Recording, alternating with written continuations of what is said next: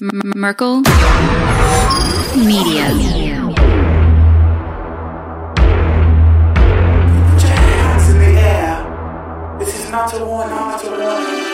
think that I'm running in place? Y'all really testing my patience. Right before I blow up the spot, I had to get back to the basics. What if my talent is wasted? And see what I'm lacking placement.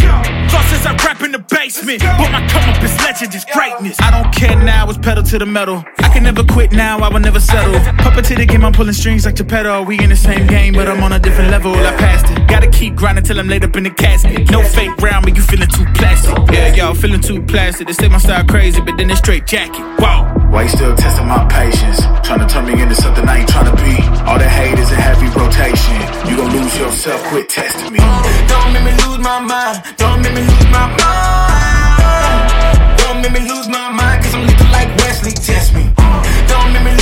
mind. Don't make me lose my mind. Don't make me lose my mind, cause I'm looking like Wesley. Test me.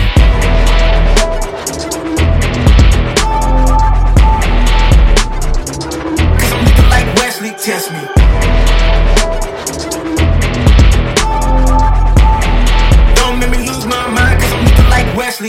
Joel's starting to finally get his feet under him, catch some fire. Harden has looked good.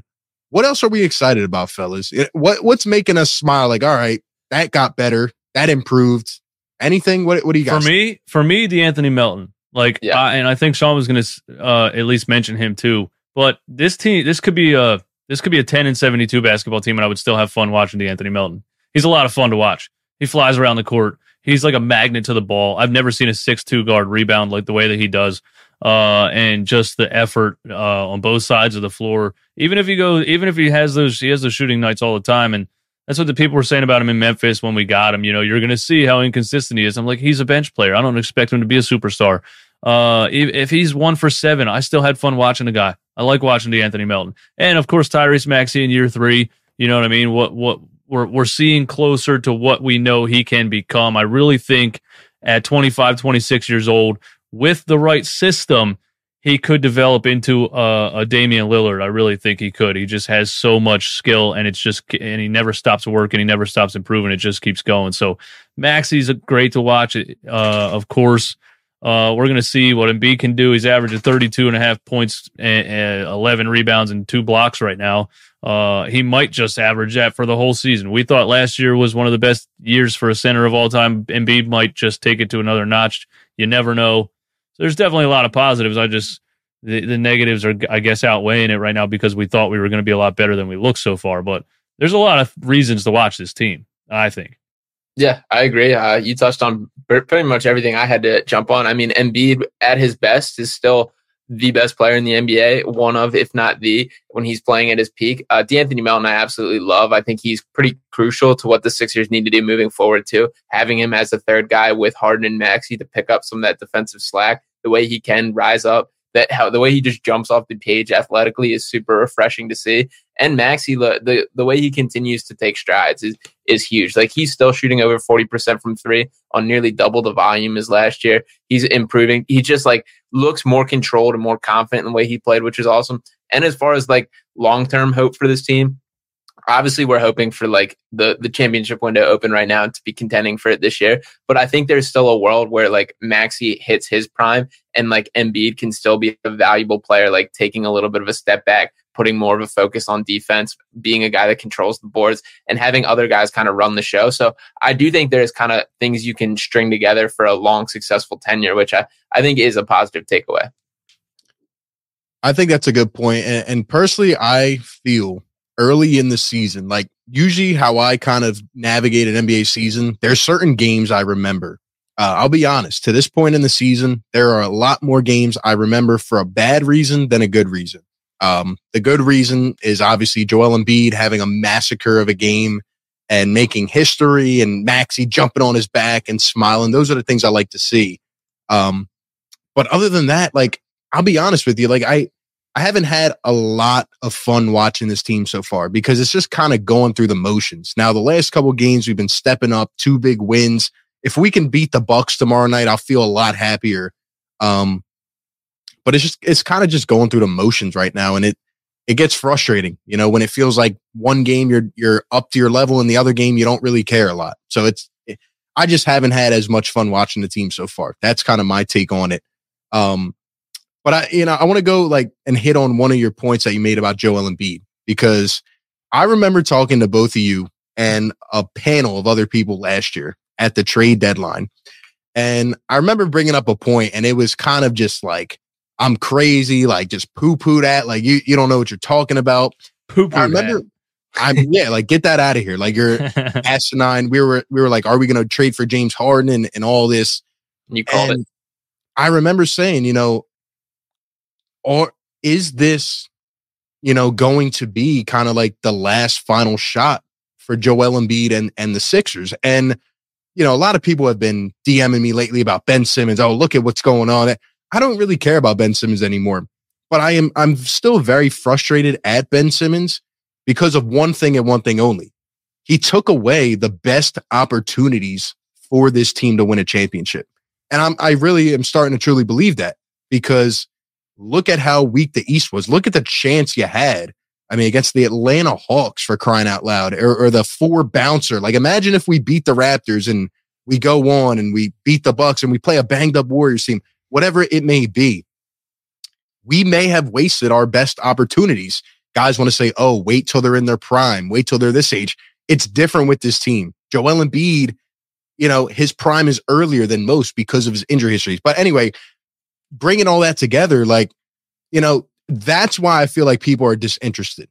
That's why I haven't had as much fun because this is supposed to be the optimal point. Okay, this is finally the roster that fits around Joel Embiid.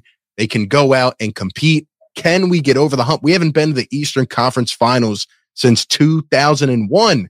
And early in the season, it just feels like we're going down the same path.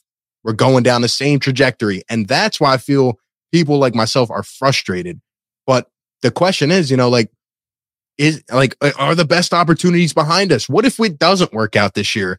Are we going to go with what Sean said and, and have a Embiid eventually in a couple years take a backseat role? Could Embiid request a trade? Is it Maxey's team? You know, like those are the things starting to creep in my head, and I don't like it. I don't like it. I feel like we're wasting good opportunity. So sorry for the tangent, but I just I'm starting to really wonder. Starting to Yeah. wonder.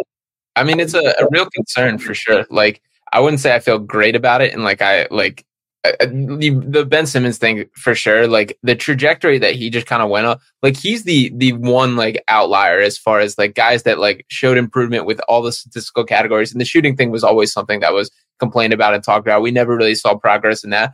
But like guys just don't really like jump off the cliff or fall off the cliff the way that he did. That just doesn't really happen. And even like like eh, like you said, it kind of robbed a lot of the best opportunities. But I still don't think like the window's closed by any means. And when you have a guy, a talent like Embiid, who is pretty undeniably one of the top eight players in the NBA, and I think you can shorten that list a, a good bit in my mind. But like when you have that and you have guys around him, like the chance is always there. And like it shouldn't be as hard to bring in these complementary pieces as the Sixers have made it out to be. And like if you can just kind of get a little bit of the recipe right, like this team has a chance. And Embiid still has his limitations. There's stuff he needs to clean up in the postseason for sure. He still has a lot to prove. But like I, I'm not counting this team out right if, as long as they get th- uh, this team out as long as they get things right. But there's still like work to be done at the deadline ahead of that, and just like completing the pieces to this puzzle. Before I let Yeah. DJ go, I just want to say one quick point back to that. I would agree with you if the Sixers developed the guys they drafted.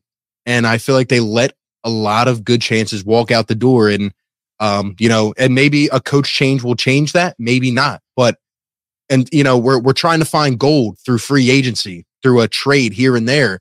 We have guys in the building, right? If you can put all that together, maybe we'd have a more complete roster, but it's frustrating because we don't do that.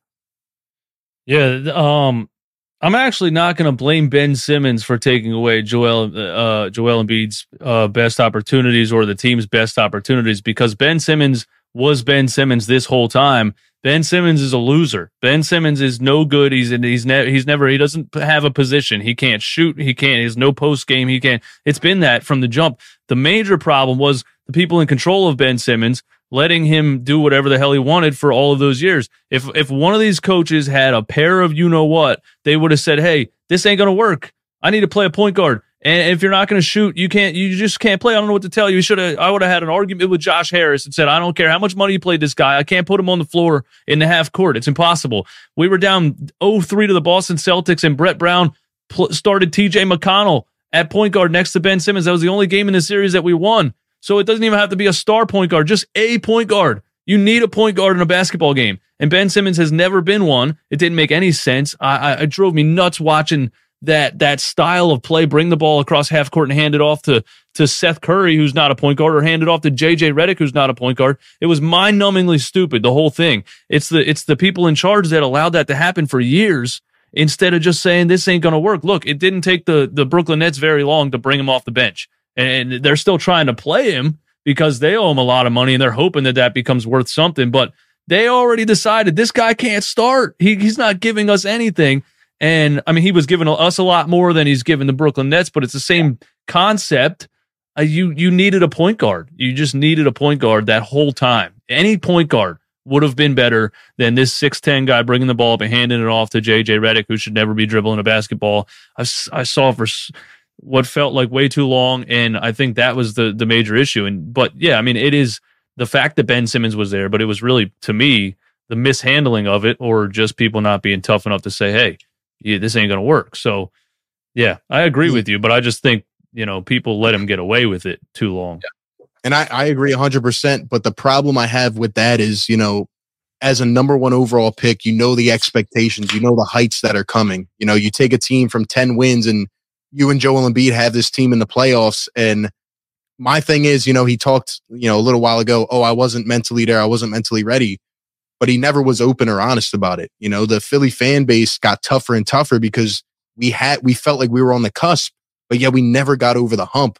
And, and that's what I'm frustrated about. And then you kind of had this whole drama filled season last year where you're, ha- you know, you're, you're supposed to be there, then you're not. You show up for one training camp practice, you're not.